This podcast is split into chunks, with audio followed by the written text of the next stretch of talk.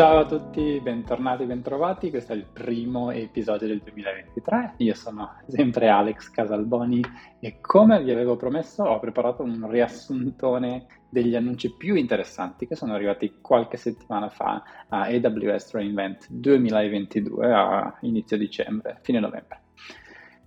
Tra l'altro, promemoria, per chi non l'ha ancora visto nei vari social, proprio in questi giorni andrà in onda, in diretta, il 31 gennaio, un recap, quindi un altro riassuntone ancora più in profondità sugli annunci del reinvent in italiano. Vi lascio il link in descrizione, così chi vuole si può iscrivere in anticipo, ma non vi preoccupate se anche...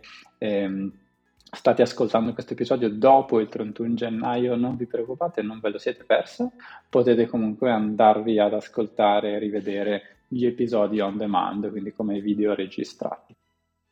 Ma torniamo a noi. Eh, come al solito, oggi copriamo un sacco di argomenti, quindi cercate di cogliere le cose che vi interessano di più e magari di essere curiosi sul resto. Parleremo di infrastruttura, di servizi per i dati, per l'intelligenza artificiale, per l'analisi, eh, strumenti per sviluppatori, anche alcuni nuovi servizi abbastanza ad alto livello, ma molto molto interessanti. Come sempre ho cercato di scremare un po' la lista perché sono arrivati decine e decine e decine di annunci e in queste settimane ho cercato di portarvi una lista già un po' selezionata, ecco, con secondo me i 20 annunci più interessanti. Eh, la maggior parte, la buona notizia è che la maggior parte sono già generally available, cioè sono già disponibili nei vostri account, potete andarci a giocare. 15 di questi 20 servizi di cui vi parlerò, servizi e funzionalità, eh, potete già usarli oggi.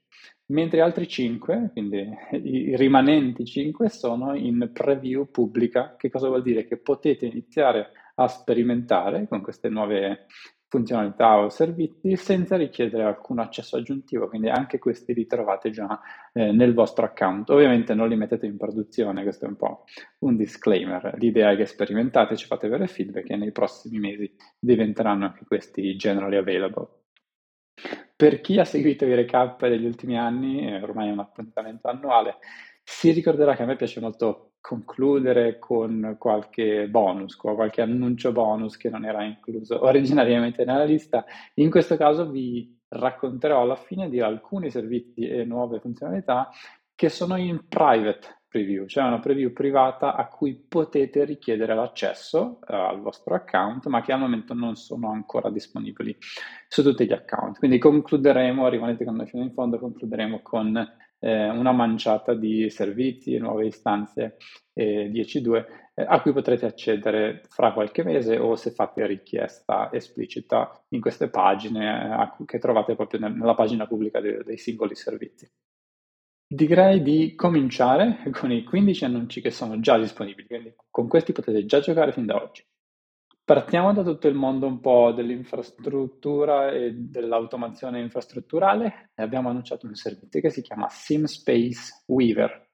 Nome un po' particolare, eh, ma Sim dovrebbe farvi pensare alle simulazioni. Infatti è un nuovo servizio gestito per far girare simulazioni su larghissima scala, quelle che noi abbiamo chiamato spatial simulation, cioè simulazioni basate sullo spazio spazio o spaziali e non c'entra nulla con eh, l'esplorazione dello spazio, con i, i missili, i satelliti e i razzi, parliamo di simulazioni 2D o 3D che utilizzano ehm, dati spaziali nel senso in un contesto in cui lo spazio e le interazioni tra le entità della vostra simulazione sono molto molto molto importanti. Immaginate, non so, una smart city, una città in cui avete automobili, persone, eh, semafori e mh, mm, milioni e milioni di entità che interagiscono tra loro e voi volete simulare, per esempio, cosa succede in caso di picchi di traffico o in caso di so, terremoto, simulare qual è il modo migliore per evacuare la città.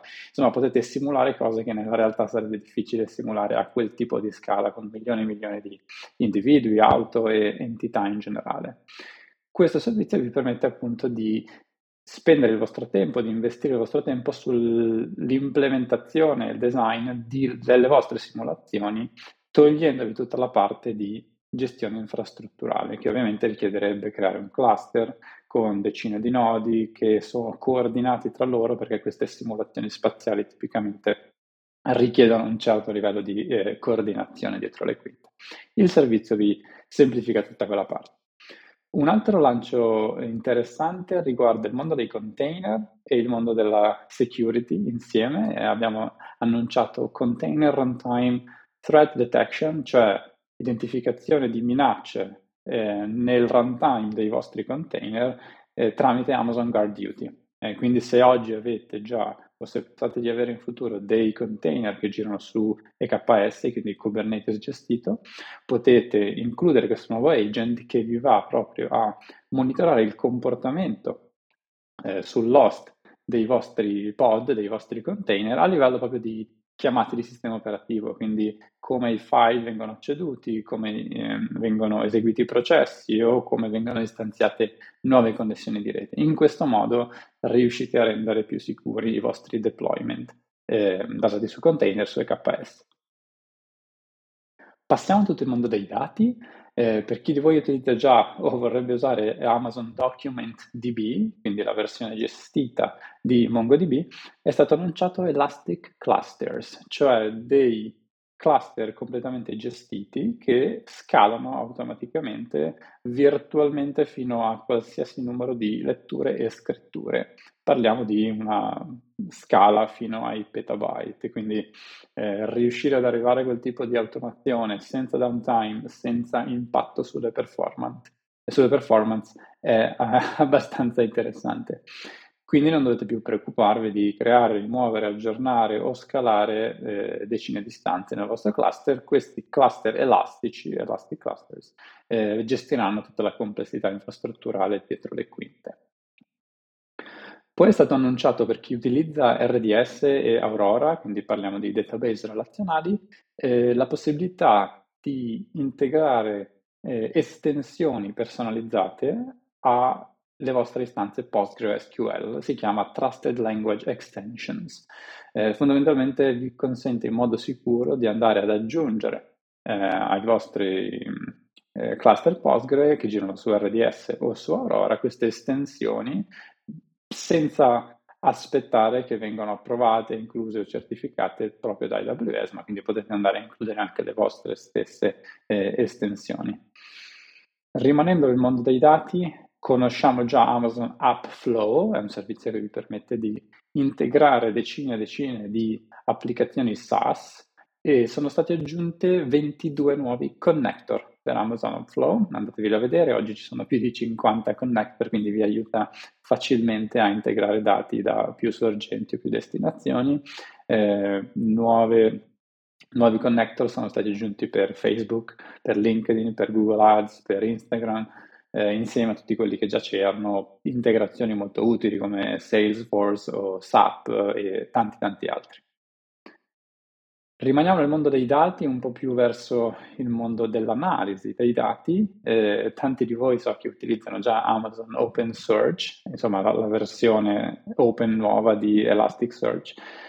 Era stato annunciato in preview open source serverless, ma oggi, sto pubblicando questo podcast il 30 gennaio, è già diventato generally available, quindi per chi si ricordava di aver visto il mese scorso che era in preview, eh, non è nemmeno finito gennaio ed è già GA.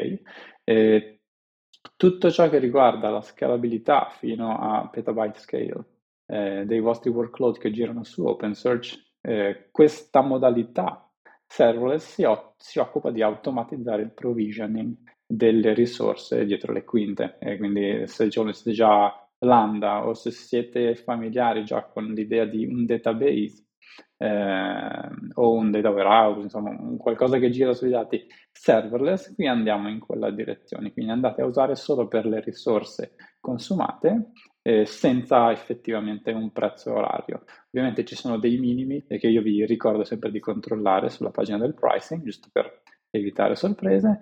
E questo tipo di tecnologia è abilitato da una separazione molto forte tra tutto ciò che è query, tutto ciò che è storage, tutto ciò che è indici. Per esempio, per un esempio, questo open source serverless va ad utilizzare dietro le quinte Amazon S3 per tutta la parte di indici.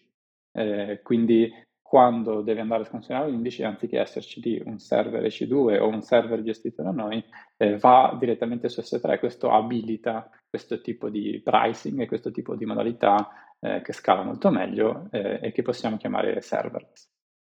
Poi sono arrivati due annunci relativi ad Apache Spark, per chi utilizza Spark per analizzare, manipolare, fare ETL o fare workload di eh, manipolazione dati, una integrazione per eh, Amazon Redshift, quindi se avete un workload che gira su Spark ma dovete andare a pescare i dati che sono su Redshift, eh, tramite questa nuova integrazione tra Redshift e Spark riuscite a farlo senza dover copiare i dati verso il vostro cluster eh, Hadoop, per esempio. Quindi andate direttamente a leggere i dati da Redshift in place eh, utilizzando eh, Spark.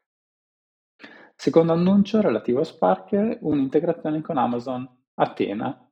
In questo caso vi permette di utilizzare Athena e Spark insieme. Fondamentalmente vi dà un'interfaccia Spark che è fino a 75 volte più veloce rispetto ad altre versioni serverless di Spark. Quindi se conoscete già Athena che vi permette di far girare query relazionali su dati eh, Data Lake o Data Warehouse e Apache Spark che vi consente un certo livello di analisi dei dati, di, di, astrazione su quelle che sono le operazioni che volete fare sui vostri dati, insomma mettete insieme questi, questi due concetti e a, a, me sembra molto molto interessante, quindi date un'occhiata, vi ricordo che è già è generally available oggi. Poi è arrivato un servizio molto molto affascinante che si chiama Amazon Security Lake. Quindi rimaniamo nel mondo dell'analisi dei dati, dei data lake. Infatti questo nuovo Security Lake è proprio un data lake specializzato per i vostri dati di sicurezza. Quindi vi aiuta a eh, automatizzare tutta la parte di collezionamento, ricombinamento, integrazione e analisi dei vostri dati eh, di security. Quindi immaginate di avere decine e decine di strumenti che creano log, che creano allarmi, che creano warnings e con questo Security Lake andate a integrare tutto quel marasma di dati in un data lake gestito, eh, appunto Security Lake. È il primo eh, data lake nel cloud che supporta un nuovo formato aperto che si chiama OCSF e che appunto permette sia a tanti partner eh, esterni come Cisco, CrowdStrike o Palo Alto Networks di andare automaticamente a integrare i loro dati con Security Lake, ma allo stesso tempo Security Lake va a normalizzare tutti quelli che sono i log di AWS in un formato compatibile con questo OCSF, quindi tutti i vostri flow log delle VPC o i tuoi eventi di CloudTrail o i resolver query logs di Route 53 e tante altre integrazioni. Quindi riuscite ad avere tutto, sia quello che è già in AWS che quello che è fuori, eh, all'interno di questo data lake, e quindi va a integrarsi facilmente a quello che esiste e anche a tanti partner di terze parti che vi consiglio di andare un'occhiata, così vedete se c'è qualcosa che già utilizzate e che può essere utile per voi. Un altro annuncio molto interessante per chi opera nel mondo della ricerca scientifica o dell'analisi dei dati genomici, chiamiamoli così, è, arrivato un servizio che si chiama Amazon Omics. E questo è un altro servizio molto specializzato su un tipo particolare di dati, appunto per archiviare, fare query, analizzare e generare, come dire, informazioni ad alto livello su tutti quei dati che possiamo definire genomici o omics. Omics data in generale include dati sul genoma, sulle proteine, sull'RNA, insomma tutta quella famiglia di dati eh, che possiamo chiamare eh, genomici. Ovviamente supporta larghissime scale, fino a petabyte, eh, riuscite a fare analisi anche estese, no? perché l'analisi di un genoma non è il singolo DNA, ma è magari fare analisi sui pattern dei DNA di una popolazione intera oppure riuscire a incrociarli utilizzando Atina o EMR eh, con i dati di salute, diciamo così, dei singoli pazienti, no? la, la, storia medica di un paziente, come che, tutti i dati che potete integrare su Amazon Health Lake, che per chi non conosce è un altro data lake eh, speciale per tutti i dati medici. Eh, quindi insomma vi permette di avere una pipeline end-to-end per gestire, analizzare, preparare questo tipo di dati all'analisi, perché spesso parliamo di decine, decine, decine eh, di terabyte se non petabyte, con poi l'obiettivo di trovare analisi interessanti o addirittura allenare addestrare modelli di machine learning, non so, per fare prediction di potenziali predisposizioni a malattie o eh, l'efficacia di un nuovo farmaco e cose di questo tipo. Molto interessante per il mondo della ricerca, per il mondo eh, dell'healthcare, no? quindi della, della salute. Passando invece a tutto ciò che riguarda machine learning e intelligenza artificiale, sono arrivate un paio di novità interessanti. Eh, le prime riman- riguardano SageMaker, eh, c'è un grande filone dentro SageMaker che riguarda la governance e sono arrivate tre nuove funzionalità che vi aiutano proprio a fare governance dei vostri modelli di machine learning all'interno di SageMaker. Il primo è un role manager, quindi SageMaker Role Manager vi permette di definire i vostri ehm, permessi minimi, no? i famosi list privilege eh, permission, per i vostri utenti nel giro di pochissimi minuti, ok? Anziché dover dare i permessi di, di admin a tutti o metterci settimane e settimane a eh, gestire e mantenere i permessi dei vostri utenti, no? Magari avete il data engineer, avete il data scientist, avete l'IT admin che deve monitorare, quindi con questo role manager riuscite a definire i permessi giusti per i singoli utenti. Poi è stato annunciato le model cards, praticamente un modo più facile per documentare cosa fanno i vostri modelli, creare una sorta di mh, punto centralizzato in cui riuscite a eh, definire qual è il life cycle, quali sono i dettagli del, dei dati che avete usato per fare l'addestramento, e insomma tutto quello che vi serve per definire che cos'è, che cosa fa, cosa deve, chi è responsabile anche per esempio di uno specifico modello e accelerare tutta quella fase di documentazione che spesso viene trascurata o addirittura ignorata, eh, lasciando tante persone del team un po' all'oscuro di cosa sta succedendo, quali modelli sono in produzione, su cosa sono stati allenati, insomma tutte queste feature vi aiutano ad avere più visibilità e, e a sviluppare modelli di machine learning in modo responsabile. L'ultima funzionalità che è stata aggiunta su questo SageMaker Governance è le model dashboard. Eh, qui molto simile, vi dà una sorta di visibilità non tanto sulla parte di training, ma più sulla parte di eh, deployment e di inferenza. Per esempio, vi permette di monitorare le performance del vostro modello, oppure se il modello eh, durante la sua fase operativa eh, ha una sorta di deviazione da quello che era il dataset cui è, su cui è stato addestrato. Quindi vi permette di di nuovo avere visibilità e monitorare meglio il modello in tutte le sue fasi. Poi per chi di voi utilizza QuickSight, eh, vi ricorderete che all'interno di QuickSight esiste una sorta di barra di ricerca eh, che chiamiamo QuickSight Q, eh, Q come la lettera Q di domanda in inglese. Sono state aggiunte due funzionalità interessanti che vi permettono di fare previsioni e di chiedere domande eh, che iniziano con perché è successo questa cosa a QuickSight.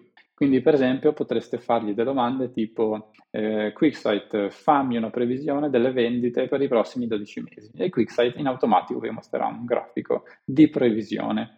Eh, molto affascinante, ma non solo. Poi potreste andargli anche a dire, ehi QuickSight, vedo che, non so, due mesi fa c'è stato un calo nelle vendite, perché c'è stato un calo nelle vendite e QuickSight riuscirà a farvi vedere dati eh, correlati e cercare di fare delle correlazioni nei dati grezzi per cercare di darvi una risposta. Quindi una parte di prediction e invece una parte di, come dire, aiutarvi a spiegare o a raccontare meglio cosa è successo nel passato. Quindi due funzionalità di intelligenza artificiale integrate dentro QuickSight.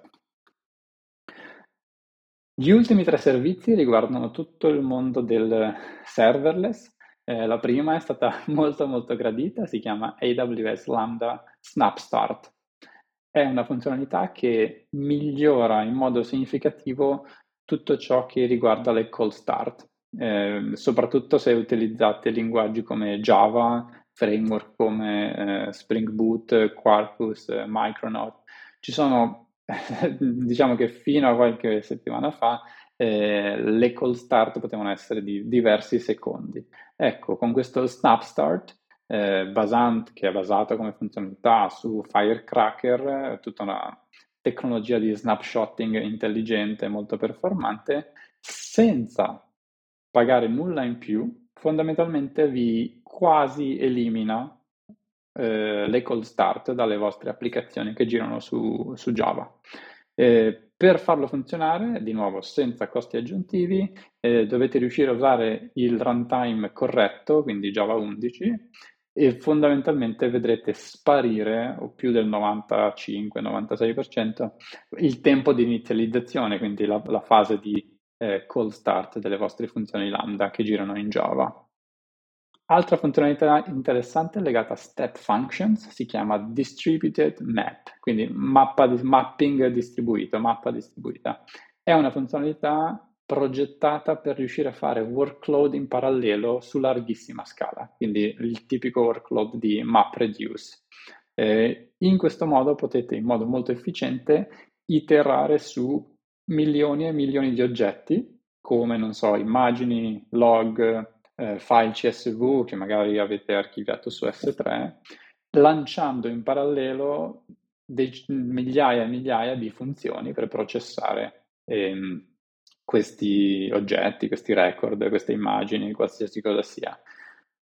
Ovviamente lo andate a definire come parte di una, volta, di una state machine, no? di una macchina stati nel servizio AWS Step Functions, quindi dategli un'occhiata, sembra molto molto molto potente.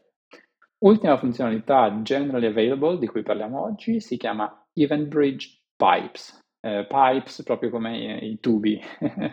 e, è una nuova funzionalità progettata per aiutarvi a integrare messaggi tra servizi AWS diversi quindi in un'ottica di applicazioni ad eventi, eh, per esempio.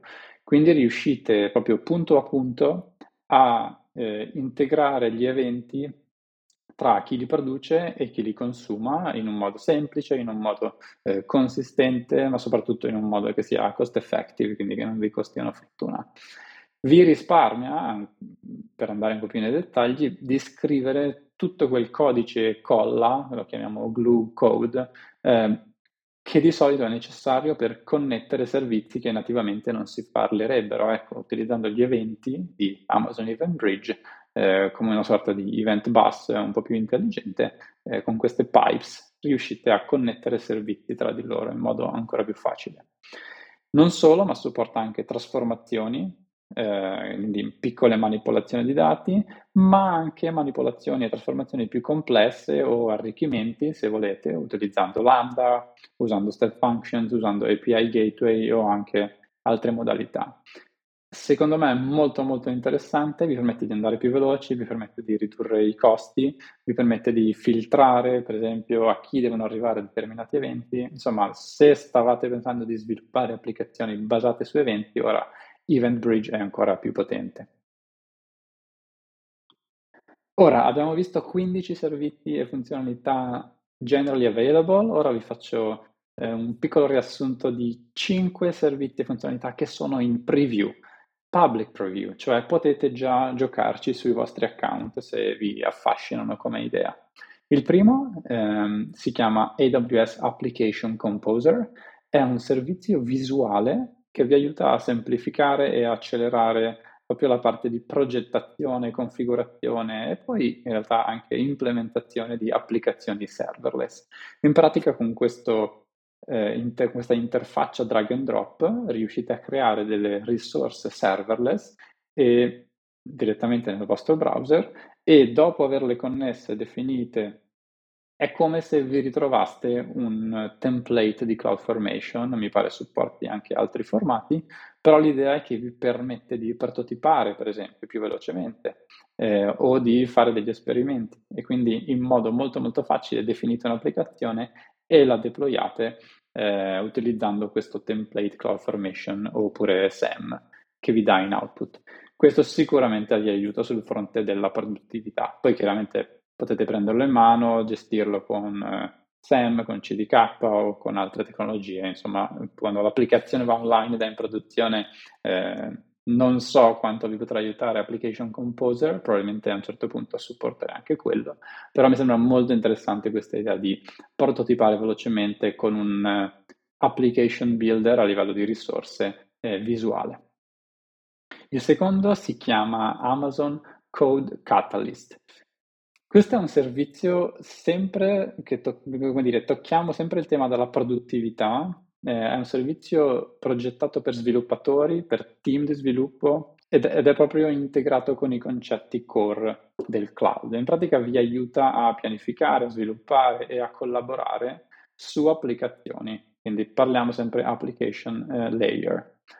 Fondamentalmente dentro Code Catalyst trovate tutti gli strumenti che vi servono per andare dall'idea alla produzione. Eh, sembra facile, ma in realtà ci sono tante cose che dovete mettere insieme, no? eh, immaginate di poter avere dei blueprint, no? dei, dei, template già pronti che vi permettono di configurare un progetto nel giro di pochissimi minuti. Quindi il blueprint ti crea non solo la gestione del codice, ma anche tutto ciò che vi serve per versionarlo, per fare gestione delle issue, per fare continuous integration e continuous deployment, um, vi permette anche di integrare strumenti molto popolari, molto usati come GitHub, se, se preferite usare GitHub al posto eh, dei servizi nativi AWS. Quindi uno strumento per migliorare la produttività dei team di sviluppo, gestire le issue, automatizzare la parte di CI/CD che spesso, almeno in base alle mie conversazioni, sono quelle cose che nessuno ha davvero voglia di fare e quindi avere un blueprint che vi permette di avere già tutto fatto eh, può essere un bel modo per accelerare un progetto che parte da zero.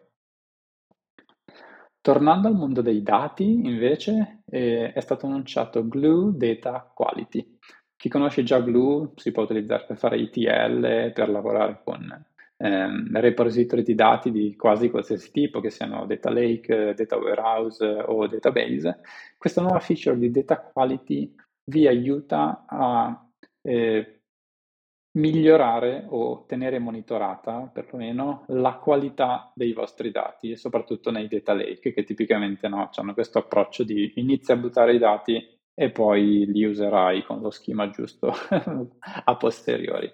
Ecco, tipicamente i data engineer si trovano a definire, mantenere, implementare regole molto specifiche per ogni singolo dataset, per ogni singola pipeline di trasformazione dati o copia o insomma ETL in generale. E quindi con Glue Data Quality riuscite a automatizzare addirittura la fase di identificazione delle regole, riuscite a integrare queste regole di qualità dei dati nelle vostre pipeline di ETL e soprattutto vi aiuta a mantenerla nel tempo, perché poi ovviamente i vostri dati, i vostri schema cambieranno nel tempo ed è importante avere uno strumento che vi aiuta uh, a mantenere queste regole nel tempo ed eventualmente anche ad essere allertati nel caso in cui eh, ci siano dei problemi di data quality.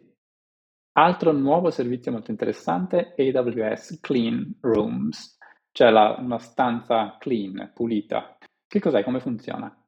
È un nuovo servizio che aiuta aziende e i relativi business partner, chiamiamoli così, ad analizzare e collaborare sui loro dati in comune. Quindi immaginate che voi abbiate dei dati e il vostro business partner, che magari anche loro sono su AWS, hanno degli altri dati. Voi vorreste riuscire a collaborare su quei dataset senza necessariamente condividere tutti i dati grezzi o addirittura senza condividere alcun dato grezzo, ma solamente dati aggregati. Ecco, questo servizio fa proprio da clean room, quindi da stanza intermedia, in cui voi non dovete nemmeno copiare i dati, ma anzi eh, riuscite a collaborare ognuno di voi sui dati dell'altro, eh, mettendo in piedi tutti i controlli che vi servono per garantire la privacy ed il controllo sui vostri dati, quindi senza dover dare tutti i vostri dati all'altra azienda eh, e viceversa. In questo modo, analizzando i vostri dataset combinati, riuscite a generare informazioni che da soli non avreste avuto e che, per esempio, potrebbero aiutarvi a migliorare la vostra comprensione di un certo dataset o di un certo gruppo di clienti o di pazienti, o insomma, dipende poi che tipo di dataset state analizzando. Con Clean Rooms avete tutta una serie di controlli crittografici che fanno in modo anche, per esempio, che i vostri, de- che i vostri dati siano sempre eh, criptati anche durante l'esecuzione di queste query di aggregazione. Oppure potreste decidere che le query di aggregazione devono lavorare su un numero minimo eh, di record. Ultimo servizio in public preview di cui parliamo oggi è il supporto di SageMaker per i dati geospaziali. Eh, qui effettivamente sì, parliamo di dati che arrivano dai satelliti in orbita, eh, in questo caso, e quindi c'è tutto un nuovo insieme di strumenti all'interno di SageMaker che vi permettono di preparare analizzare e poi eventualmente creare modelli di machine learning su questi dataset geospaziali che tipicamente sono molto pesanti, molto mm, ricchi e anche difficili da gestire considerata la mole di dati. Tipicamente hanno anche bisogno di visualizzazioni e trasformazioni built-in che non volete reimplementare ogni volta, eh, potenzialmente anche riuscirli a visualizzare in mappe tridimensionali interattive, fare cose di questo tipo. Ultimo, non ultimo, vi aiuta anche con dei modelli di machine learning preaddestrati che appunto vi aiutano ad accelerare tutta la fase di costruzione del modello eh, o addirittura di messa in produzione di modelli di machine learning che lavorano con questo tipo di dati eh, geospaziali. Ok, siamo arrivati in fondo ai 20 annunci, ma come vi avevo anticipato prima, ne abbiamo altri 8 bonus. Li ho tenuti alla fine e sono bonus proprio perché sono in private preview, cioè potete fare richiesta esplicita di accesso a questa anteprima. Eh, sono 8, ma in realtà i primi 5 sono nuove istanze che vi dirò molto velocemente. Abbiamo 5 nuove istanze, abbiamo le C- eh, C7GN. Eh, sono istanze network optimized. Sono le prime istanze basate su eh, Nitro versione 5 e Graviton 3 con più di 200 gigabit per second di eh, banda di rete. Molto interessanti per un sacco di workload, ovviamente se vi serve un sacco di rete, se vi serve una capacità di processamento di pacchetti fino al 50% più alta della eh, generazione precedente di istanze, questa è l'istanza che fa per voi. Poi abbiamo due istanze specifiche per il mondo dell'HPC, quindi High Performance eh, Computing. Eh, la prima si chiama HPC 7G e questa è un'istanza progettata per quei workload che sono compute intensive e network intensive allo stesso tempo. Anche questa è eh, basata sul nuovo Nitro versione 5, Graviton 3E e il nuovo Elastic Fabric Adapter eh, che vi dà più computazione, più networking per riuscire a soddisfare, diciamo così, la domanda anche dei workload più estremi. Poi invece per quei tipi di workload che sono data intensive e memory intensive, quindi se vi serve tantissima memoria o dovete operare su tantissimi dati, è stato annunciato HPC 6ID, queste sono progettate per darvi eh, come dire, il rapporto prezzo-performance più alto per tutti questi workload eh, data and memory intensive in cui vi serve la più grande banda di memoria eh, per singolo core, i, i, più veloci storage SSD, eh, la rete eh, migliorata o eh, aumentata grazie al nuovo Elastic Fabric Adapter. Quindi tre istanze, tutte e tre abbastanza basate sul concetto di potenza, velocità, ottimizzazione sia di rete che di memoria eh, che di processamento dati. Le ultime due istanze invece sono le TRN1N. Parliamo di istanze eh, basate sul chip Trainium che vi danno fino a 1.6 terabyte per secondo eh, di networking a bassissima latenza, quindi abbastanza estremo, per quei casi d'uso in cui vi serve fare addestramento di modelli di machine learning giganteschi, ok, con miliardi e miliardi di parametri. Un caso d'uso un po' nicchia, ma è sempre più popolare se eh, siete in ascolto sui canali social, eh, insomma, su, su, questo mondo eh, negli ultimi mesi. E per lo stesso tipo di caso d'uso, ma sulla parte di inferenza, anche, anziché sulla parte di addestramento, è stato annunciato INF2.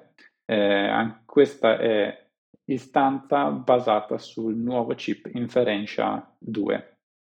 eh, vi riesce a far deployare modelli di machine learning su una singola istanza fino a 175 miliardi di parametri per il singolo modello. Eh, vi dà più di quattro volte il throughput di eh, inferenza a un decimo della latenza rispetto alla precedente generazione di istanze eh, Inf1. Quindi numeri che fanno un po' girare la testa, non so voi, a me un po' sì, e queste sono le 5 istanze che attualmente sono in preview privata, se vi interessano, che volete iniziare a giocarci, dare feedback, capire se possono funzionare per voi, potete fare eh, richiesta eh, di partecipare alla preview.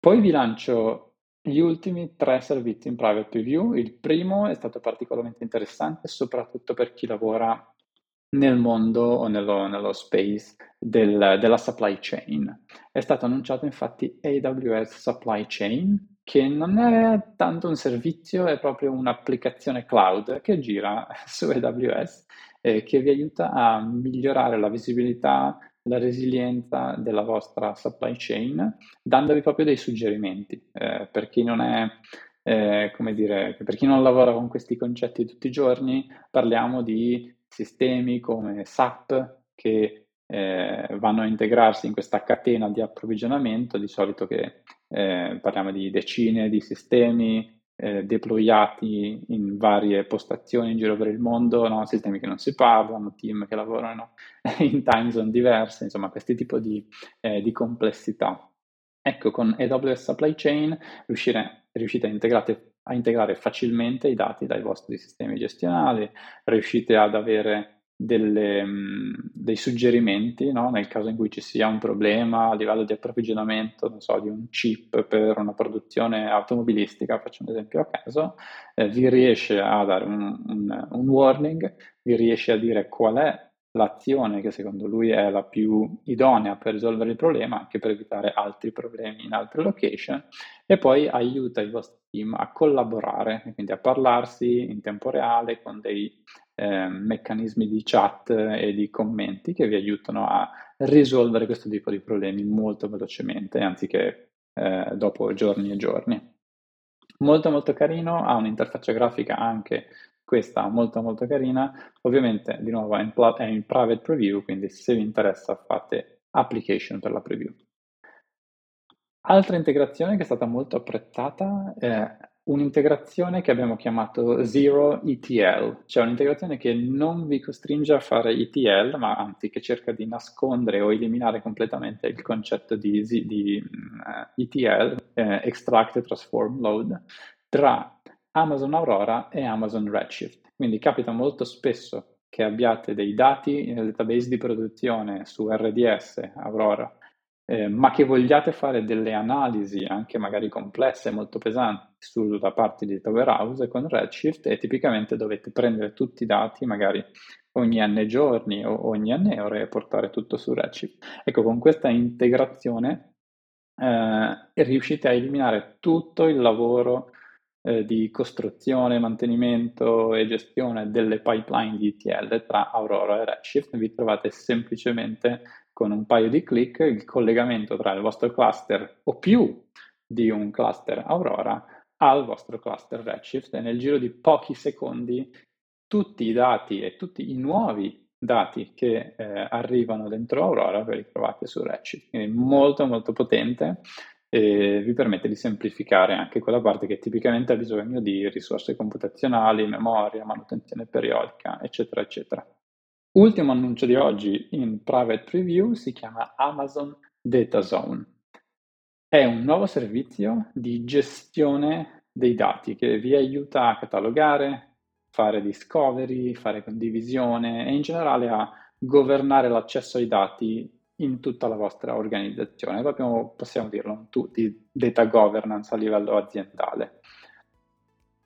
Vi aiuta proprio creando questo concetto di data producers e data consumers, quindi ci saranno dei team che hanno bisogno di eh, consumare dei dati che sono stati prodotti da altri team. Questo è il tipico, il tipico caso d'uso no, delle data platform di cui abbiamo parlato anche tante volte in questo podcast. In pratica Amazon Data Zone vi fornisce un portale web dove i producer possono configurare in un data catalog i dati, i dataset a disposizione, che loro mettono a disposizione in quanto produttori e in questo catalogo poi ehm, i vari consumer, quindi altri team, possono andare a consumare, fare discovery e richiedere l'accesso in modo molto semplice eh, a questi dati.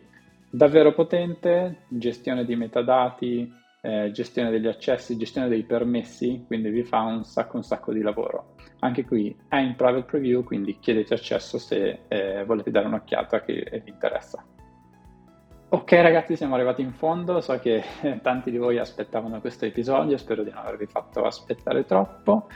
Noi continuiamo la serie del podcast durante il 2023, quindi come al solito eh, ci sentiamo fra un paio di settimane, avrò tanti ospiti, sto organizzando l'agenda del 2023, quindi spero che apprezzerete e spero di sentirvi presto. Ciao a tutti!